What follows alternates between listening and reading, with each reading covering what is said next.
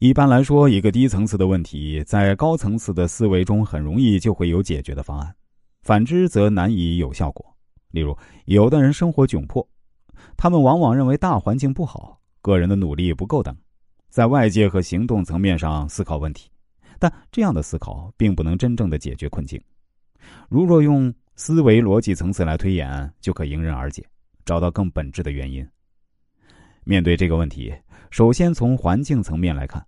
周围有很多人生活富足，而且在当今互联网社会的催化下，人们彼此间的连接和沟通都是高效的。当下环境在历史上来看，反而是一个更好的致富环境。再来从行为层面上来看，生活拮据，爱贪小便宜，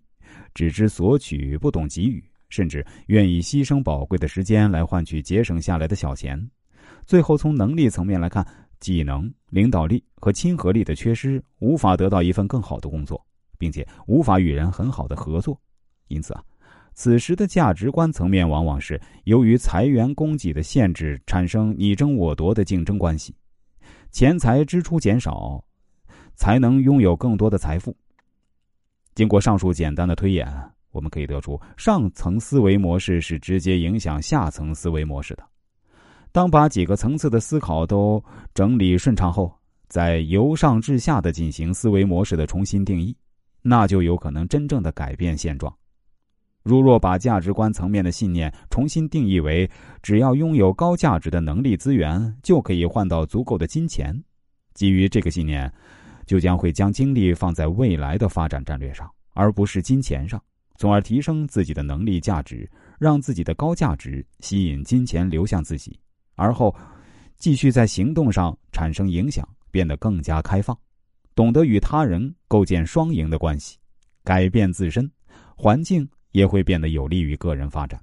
从而进入一个正循环。由此可见，在更高的思维层次上进行改变，往往才会从根源上解决问题，发生质的变化。我们接下来说说时间的认知决定了升维思考的高度。将时间纳入考量，对提升思维的层次是很重要的一点。